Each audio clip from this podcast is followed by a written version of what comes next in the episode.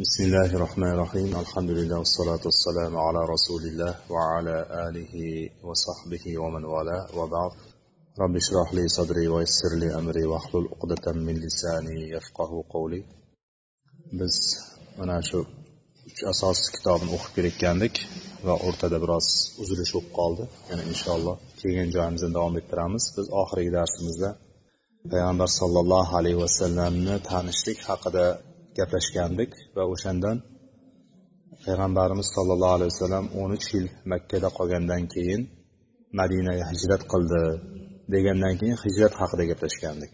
Ya'ni hijratni ma'nosi hijratni farzligi va hijratni farzligini qiyomatgacha boqiy qolishligi haqida umumiy gaplashgandik. Bugun inshaalloh itmalu siyratin nabiy sallallohu alayhi vasallam ya'ni payg'ambar sallallohu alayhi vasallamni siyratlarini tamomlashdik ya'ni oldingi safar faqat hijratgacha hijrat qildi degandan keyin hijratga kirib ketgandikda shundan tugab qolgandi gapimiz. Va hijrat haqida gaplashib payg'ambarimiz sallallohu alayhi vasallamni madinaga borgandan keyin nima bo'lganligi e, haqida gaplashilmagandi. Shuning uchun bu yerda muallif bir qisqagina e, unvon qo'yyapti sarlavha qo'yyaptiki ikmalu siyratin nabiy sallallohu payg'ambar sallallohu alayhi vasallamning siyratlarini tamomlashlik ya'ni butunlashlik mukammal qilishlik degan bir sarlavha ostida aytyaptiki مثل الزكاة والصوم والحج والآذان والجهاد والأمر بالمعروف والنهي عن المنكر وغير ذلك من شرائع الإسلام أخذ على هذا عشر سنين وبعدها توفي صلوات الله وسلامه عليه payg'ambarimiz sollallohu alayhi vasallam madinaga hijrat qildilar. Yoshlari ham ellik uch yoshlarda edi chunki qirq yoshlarida payg'ambarlik kelgan bo'lsa o'n uch yil makkada qoldilar va shundan keyin hijrat qildilar. Hijrat qilganlarida ellik uch yosh atrofida edilar. ellik ikkini to'ldirib ellik uchga kirgan yoshda edilar. Shu ellik uch yoshlarida madinaga kelgandan keyin madinaga o'rnashganlaridan keyin islomning qolgan islom dinini shariatini qolgan qismi hukmlar tusha boshladi. Hukmlarga keyin buyurildi. Ya'ni islomning qolgan islom shariatini qolgan qismiga keyin buyurildi. Qolgan qismidan murod bu yerda nima? Undan oldin makkada o'ninchi yilda meroj bo'lgandi va o'shanda namoz buyurilgandi. Ya'ni makka davrida islom hukmlaridan shariatidan farz qilingan narsalardan bittayu bittasi u ham bo'lsa namoz. Shularda islom hukmlaridan boshqalari hali farz bo'lmagandi. Ro'zaga o'xshagan yoki boshqa zakotga o'xshagan haj va boshqalar hali bo'lmagan shuning uchun aytyaptiki qolgan degandan murod islom shariatining qolgan qismiga buyurildilar amr qilindilar deganidan murod bu yerda oldin namoz haqida aytib o'tganligi uchun muallif bevosita ulab ketyapti o'sha gap. Tushunarli bo'ldi? Ya'ni madinaga kelgandan keyin hukmlar boshlandi. Ya'ni bir insonni oladigan bo'lsak bir kishiga da'vat qilamiz misol. Bir kishiga yetkazamiz islomni. Islomni yetkazganimizdan keyin tavhidni yetkazganimizdan keyin olloh bitta deb turib tan olgandan keyin boyagi kishi ha tamom bo'ldi. Ollohdan boshqa bironta bir ma'bud yo'q ekan sig'inmaydigan. Demak allohga sig'inish kerak ekan degan narsaga da'vat qilishlikda o'sha da'vat payg'ambarimiz sollallohu alayhi vasallamni u kishiga berilgan shuncha qobiliyat shuncha hikmat bilan o'n uch yil da'vat qildilar faqat mana shu la ilaha illalloh kalimasiga. Tavhid kalimasiga o'n uch yil da'vat qildilar payg'ambarimiz. O'sha orada odamlarni botib yotgan botqoq jaholat botqog'idan chiqarishlik islom nuriga chiqarishlik uchun o'n uch yil ketdi payg'ambardek zotga. Endi biz tasavvur qilaylik. Bizni qo'ni qo'shnimiz bor mahalla ko'yimiz bor to'g'rimi? Mahallada kimga da'vat qilyapmizki o'sha da'vatimiz bir yil tinimsiz bo'ldi. Yoki o'n kun tinimsiz bo'ldi yoki bir oy tinimsiz bo'ldi. Payg'ambarimiz sollallohu alayhi vasallam dam olishga chiqib ketmagan bir dam olib kelay bir chorbog'iga borib kelay yoki turkiyada bo'ladigan bo'lsa armutli ko'yga borib kelay ta'til ko'yiga borib kelay demagan. Payg'ambarimizni ishlari vazifalari shu bo'lgan da'vat bo'lgan allohga chaqirishlik bo'lgan. Tinimsiz chaqirilganda o'n uch yil vaqt chaqirgan. Lekin o'sha o'n uch yil ichida juda ozchilik islomga kirgan. Yuzdan oshib ketmagan o'sha makka davridagi musulmonlar soni yuzdan oshib ketmagan. Mana shu da'vat shunchalik narsa ekanki agar insonlar jaholatni ichida bo'ladigan bo'lsa ularni ollohni tanitishlik oson ish emas ekanligini ko'rsatadi narsa. Va odamlar birdan o'zini o'zini butunlay jaholatidan birdan boshqaga o'zgarib qololmaydi ekan hech qachon o'zini eski odatlarini o'rgangan odatlarini o'rgangan yomon gunoh ishlarini birpasda tashlab yuborolmaydi ekan. Buning uchun demak vaqt kerak ekan. Va da'vatchi da'vat qilayotgan olloh uchun da'vat qilyapman deydigan kishiga demak sabr kerak ekan. Birinchi o'rinda sabr. Kitobimiz boshiga qaytamiz birinchi ilm edi. Ilm kerak edi. Keyin ilmga chaqirishlik kerak edi chaqirishgandan chaqirgandan keyin sabr kerak edi to'rtta vojib narsa haqida gapirganimizda ilm ilmga da'vat qilishlik undan keyin sabr qilishlik kelgan ozorlarga. Yoki kelgan ozorlarga sabr qilamiz yoki odamlarni o'sha ilmni ololmayotganligiga sabr qilamiz. O'rganolmayotganligi ollohni tanimayotganligiga taniyolmayotganiga sabr qilamiz. Qabul qilmayotganligiga sabr qilamiz. O'rtada amal tashlab ketdik biz. Dunyodagi to'rtta narsadan. Albatta uni ichida ilmdan keyin ikkinchi o'rinda amal bor undan keyin chaqiriq bor chaqiriladi demak da'vat shunaqa narsa ekan demoqchiman. O'sha paytda alloh taolo bironta islom hukmini tushirmadi. Namozga ham o'ninchi yil namozga buyurdi lekin undan oldin namoz o'qimaganmidi degan savol tug'iladi. Undan oldin ham namoz o'qishgan ular. Sahobalar namoz o'qishgan undan oldin ham. Lekin ular bir kunda ikki mahal o'qiganligi keladi namozni va u namozni shakli ham ko'rinishi ham shu ibrohim alayhissalom davridan davom etib kelgan ibrohim alayhissalom dinida bo'lgan namozni shakli bo'lgan ko'rinishi bo'lgan. Hozirgi kunimizda o'qiyotgan namoz shakli bo'lmagan. Hozirgi kunimizda o'qilayotgan namozni shakliyu rakatlariyu besh vaqtligiyu bularni hammasi o'sha merojida payg'ambarimiz sallallohu alayhi vasallam allohni huzuriga osmonga ko'tarilganda o'shandagina farz qilingan. Qolgan ibodat qolgan hukmlar hech qaysi aytilmadi.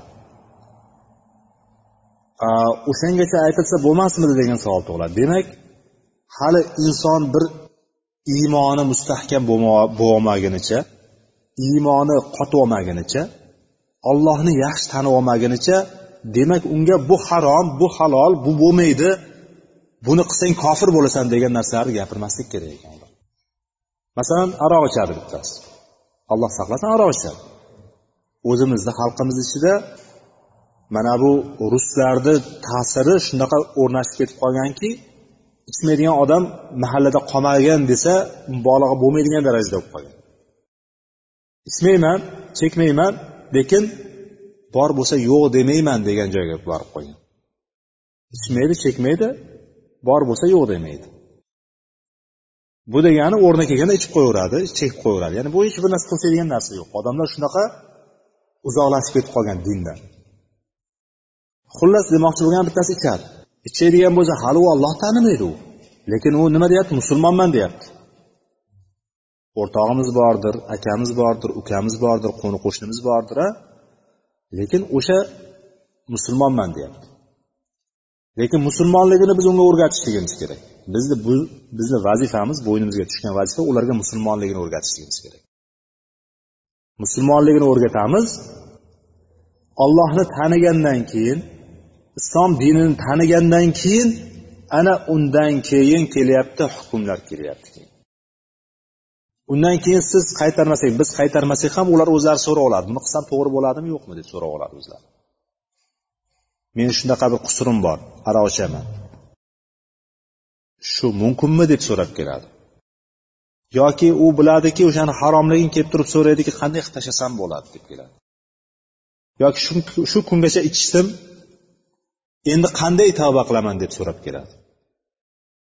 Yoki shu kungacha chekdim endi qanday qilib tashlasam bo'ladi yoki qanday qilib tavba qilsam bo'ladi deb keladi.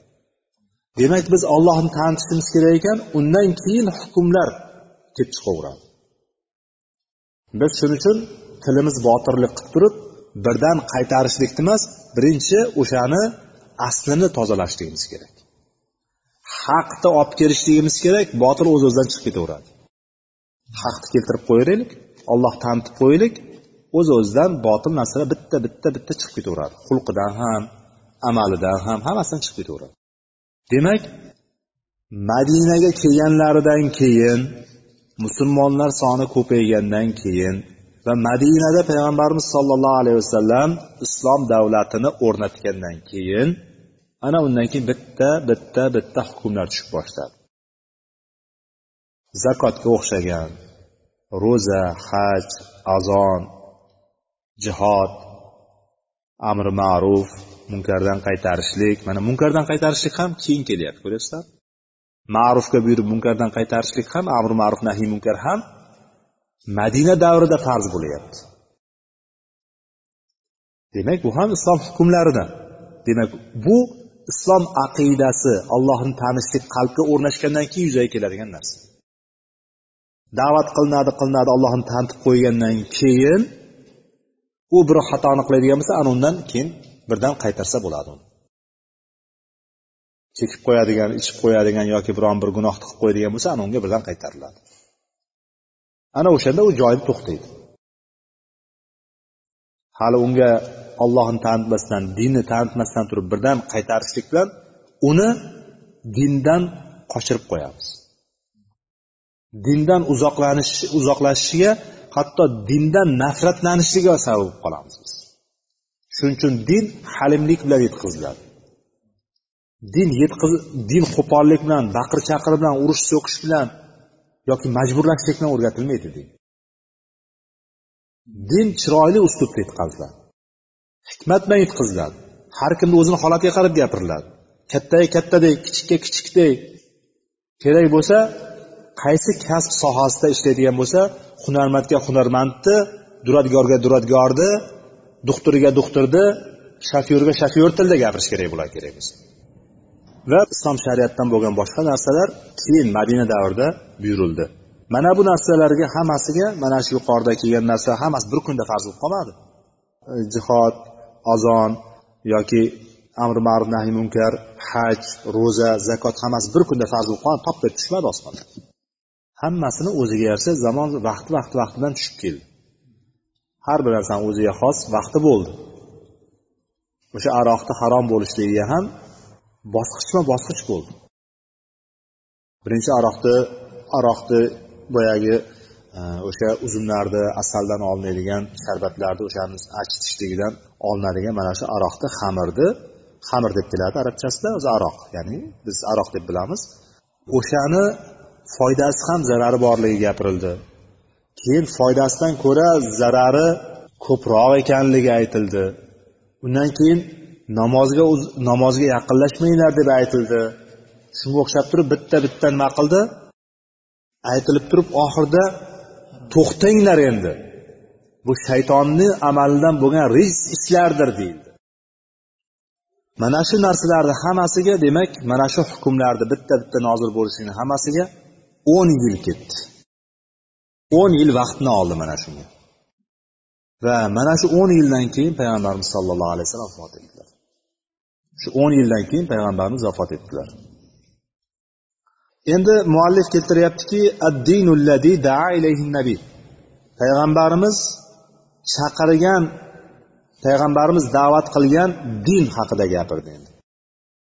Va dinuhu baqin va hada dinuhu la khayra illa dalla al ummata alayhi va la sharra illa hazzaraha minhu والخير الذي دل عليه دلها عليه التوحيد وجميع ما يحبه الله ويرضاه والشر الذي حذرها منه الشرك وجميع ما يكرهه الله ويأباه u kishi vafot etgan bo'lsa ham undan keyin aytyaptiki u kishi chaqirgan din bor edi endi Payg'ambar sallallohu alayhi vasallam vafot etdi. Oltmish uch yoshlarida vafot etdi. Undan keyin u kishi chaqirgan din masalasi nima bo'ldi endi? U kishi ketgandan keyin to'xtadimi? U kishi ketgandan keyin bir joyga kelib turib yoki chala bo'lib qolib ketdimi? Degan savollarga muallif javob beryapti. U kishini dini boqiydir. Ya'ni qiyomat kunigacha davom etadi islom dini. Va bu u kishining dinidir. Va u kishini dinidirki biron bir yaxshilik yo'li qolmadi yaxshilik bir ish qolmadi. Albatta ummatni o'sha yaxshilikka dalolat qildilar payg'ambarimiz. Bironta yaxshilik qolib ketmadi hech narsa qolib ketmadi. Buni yaxshilab quyib olinglar biz yaxshilab singdirib olaylik o'zimizga. Biron bir yaxshilik yo'li qolib ketmadi albatta dalolat qildilar albatta ko'rsatdilar o'sha yo'lga bugun bittasi chiqib turib mana bu yaxshi amal ekan deb turib bitta ibodatni o'zicha uydira olmaydi o'zidan o'zi paydo qila olmaydi u. Qilingan narsa chiroyli har qancha ko'rinsin chiroyli bo'lsin yoki qilinayotgan ishni go'yoki odamlarni ko'zida shunaqa bir katta ko'rinsin agar payg'ambarimiz sallallohu alayhi vasallam olib kelgan shariatni ichida yo'q dinimizda yo'q bo'ladigan bo'lsa u bidat hisoblanadi u. Ko'rinish har qanaqa bo'lishidan qat'iy nazar. Shuning uchun payg'ambarimiz bironta yaxshilik yo'l qolmadi. Albatta dalolat qildilar o'shanga ko'rsatib o'tdilar. Va bironta yomonlik qolmadiki o'shandan ogohlantirmagan o'shandan qaytarmagan bo'lsalar.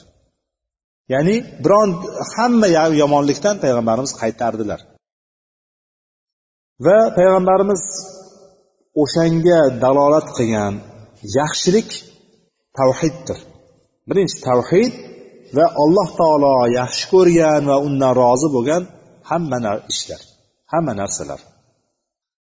Demak payg'ambarimiz buyurgan yaxshilik tavhid va olloh yaxshi ko'rib o'sha ishdan rozi bo'lgan narsalar demak bu payg'ambarimiz dalolat qilgan ko'rsatgan yo'llagan hidoyatlagan nima ekan? Yaxshilik yo'llari ekan. Va payg'ambarimiz undan ogohlantirgan undan uzoq turinglar deb turib qaytargan yomonliklari yomon narsalar yomon ishlar birinchi o'rinda shirk va alloh taolo yomon ko'rgan va undan bezor bo'lgan hamma narsalar kirib ketadi shunga. Aslida tavhid ham o'sha alloh taolo yaxshi ko'rgan va undan rozi bo'lgan narsalar ichiga kirib ketadi tavhid ham. Lekin muallif tavhidni ahamiyati jihatidan ahamiyati katta bo'lganligidan tavhidni alohida gapirdi. Va shirk ham olloh yomon ko'rgan narsalar ichiga kirib ketadi. Lekin shirkni ham ahamiyati katta bo'lganligi uchun alohida shirkni alohida gapirdi. Muallifni uslubini aytyapmiz bu yerda. Alloh taolo u kishini payg'ambarimizni hamma insonlarga jo'natdi. Payg'ambarimizni hamma insonlarga jo'natdi. وافترض طاعته على جميع الثقلين الجن والإنس u kishiga toat qilishlikni payg'ambarimiz sollallohu alayhi vasallamga itoat qilishlikni saqolayn deb atalgan insonlar va jinlarga hammasiga farz qildi alloh taolo demak biz oldin aytgandikki payg'ambarlar ba'zi bir qavmlarga jo'natilardi ba'zi bir xalqlarga jo'natilardi ba'zi bir millatlarga jo'natilardi yoki bir qishloqqa jo'natilardi lekin payg'ambarimiz sallallohu alayhi vasallam hamma insonlarga jo'natildi.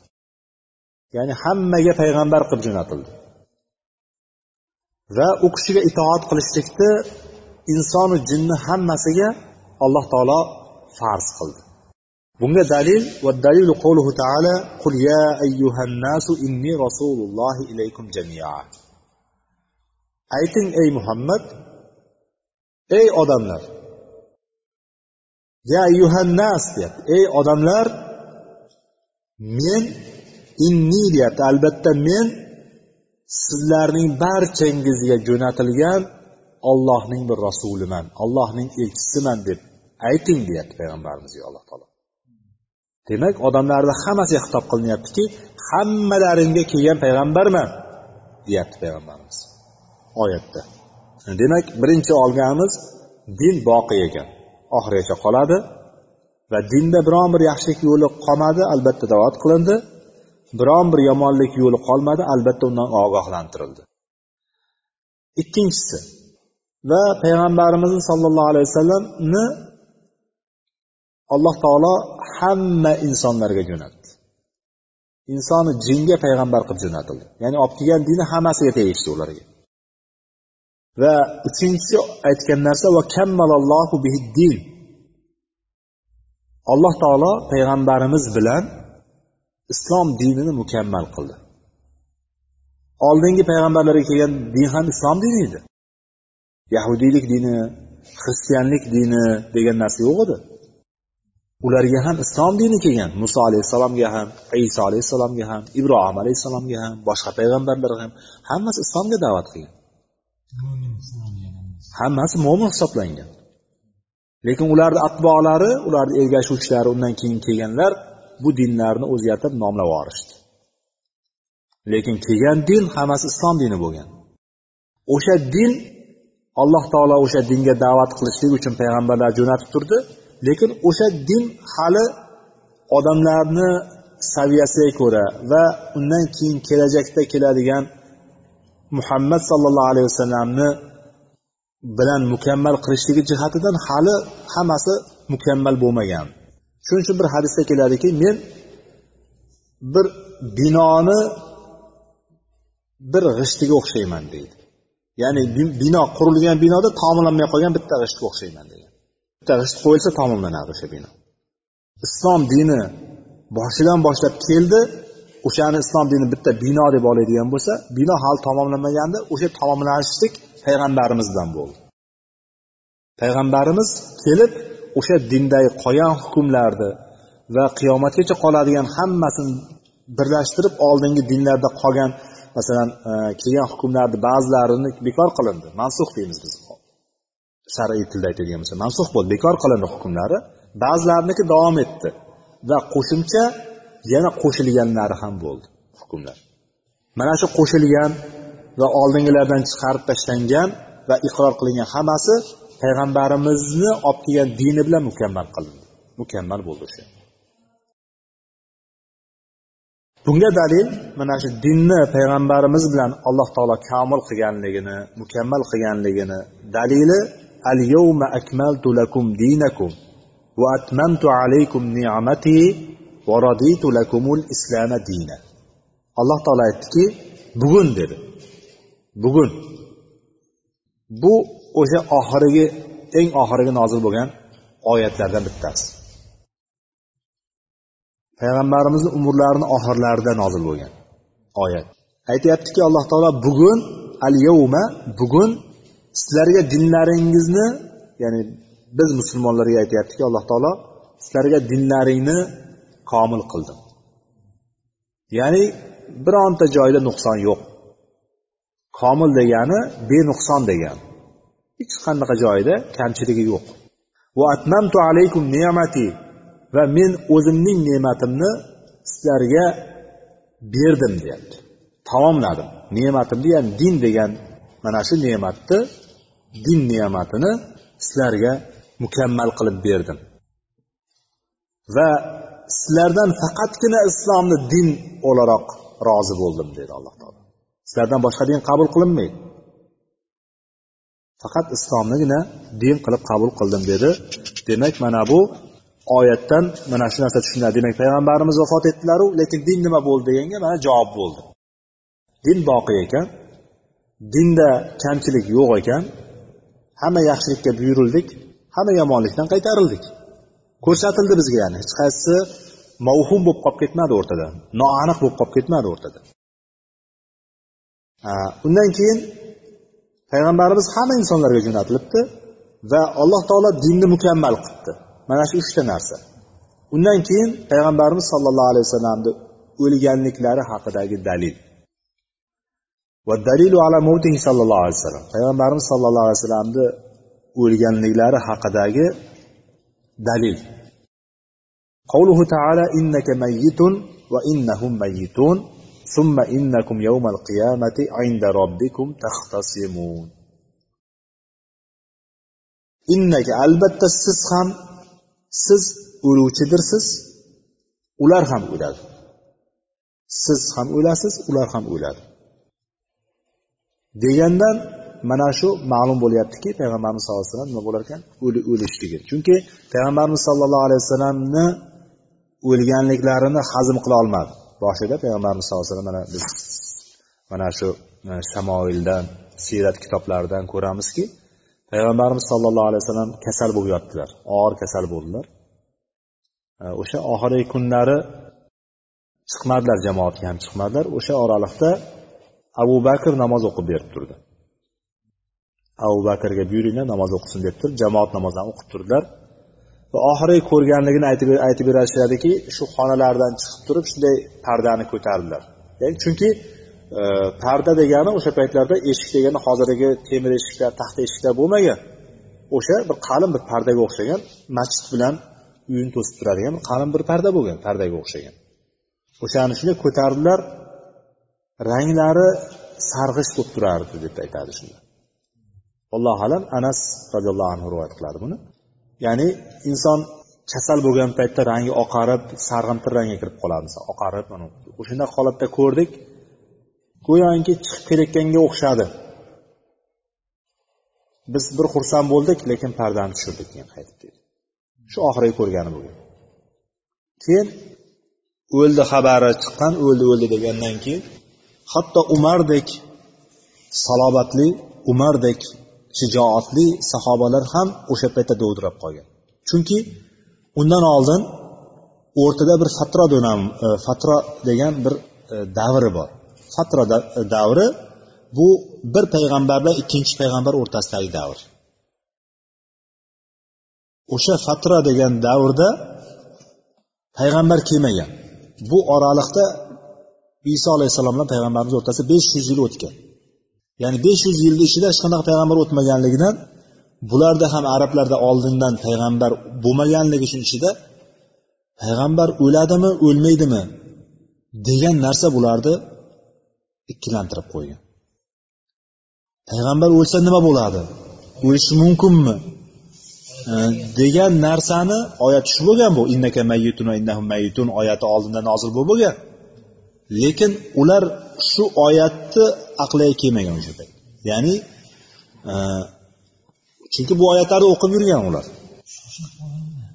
Shunaqa shoshib qolishdiki hatto kim agar muhammadni o'ldi desa chopib tashlayman dedi. Kallasini olaman dedi. Umar. Qilichini yalang'ochlab aylanib yurdi. Hammani boyagi o'ldi o'ldi degan gaplar hammasi bosildi. Hech kim churq aytolmay qoldi. Shunda odamlardan ba'zilari bor sohibi rasululloh yoniga bor deb turib jo'natdi. Ya'ni payg'ambarni e, sohibi abu bakr roziyallohu anhu. Abu bakr roziyallohu anhu masjidda edi. Borib chaqirib kelishdi. Kelgan paytda dovdirab keldi.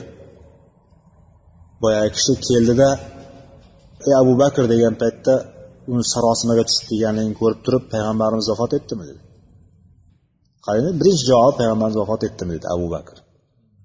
Shunda boyagi umar kim shunaqa deydigan bo'lsa chopib tashlayman deyapti dedi. Hatto o'sha yerda ham aytolmadi payg'ambarimiz o'ldi degan gapni aytolmadi umar kim shunaqa deyotgan bo'lsa chopib tashlayman deyapti dedi. Umarni gapini aytdi hatto ya'ni demoqchi bo'lgani bu yerda e, yoki shu o'rinda umarni ko'rsatgan o'ziga umar roziyallohu anhuni e, tutgan o'rnini e, yoki ali roziyallohu anhu oyoqlari qaltirab o'rnidan turolmay qolgan u ham bilganmiz masalan sahobalarni ichidagi qahramonlar pahlavonlar. Tabir bilan aytganda alp yigitlari tog'da ursa talqon qiladigan yigitlar mana shunday holatda bo'lganligini biz ko'rib turib hayron bo'lamiz. Shunga bitta oyatda kelyaptiki siz o'lasiz ular ham o'ladi degan oyatni dalil qilib kelyapti shunda abu bakr kelib turib minbarga chiqib turib o'shani aytdi. Ya'ni xutba qildi va payg'ambarimizni yonlariga kirib chiqqandan keyin bu. Payg'ambarimiz yoniga keldilar. Kirib peshonalaridan o'pdilar. Keyin chiqib turib xutba qildi. Xutbada mana shu oyatni o'qiganlarida abu bakr e, umar aytdiki bu oyatni go'yoki birinchi marta nozil bo'lgandek eshitdim deb aytadi. Ya'ni payg'ambarimiz sallallohu alayhi vasallamni vafot etganligiga mana shu dalil bo'ladi. So'ngra ular deyapti oyat davomida summa innakum yawmal qiyamati inda robbikum tahtasimun. So'ngra sizlar qiyomat kunida robbilaring huzurida bir birlaringni husumatlashasizlar deyapti oyatda. Zumar surasida kelgan ekan bu. Demak muallif rahimaulloh bu o'rinda payg'ambarimizni vafotlariga dalilni boya aytuvdi o'zi vafot etdilar deb turib lekin dalilini keyinga qoldirdiki o'rtada din haqidagi masala osilib qolganligi uchun dinni birinchi aytib o'tdilar. Payg'ambarimizdan tegishli bo'lgan ya'ni payg'ambar dinga da'vat qilgan din nima bo'ldi degan savolga javob berib turib undan keyin o'lganlari haqida xabar berdilar. Buguncha bugun mana shu bilan kifoyalanamiz. Allohu alam va axiru davana alhamdulillahi robbil alamin. Subhanakallohumma bihamdik. Ashhadu an la ilaha illa anta astag'firuka va atubu ilayk.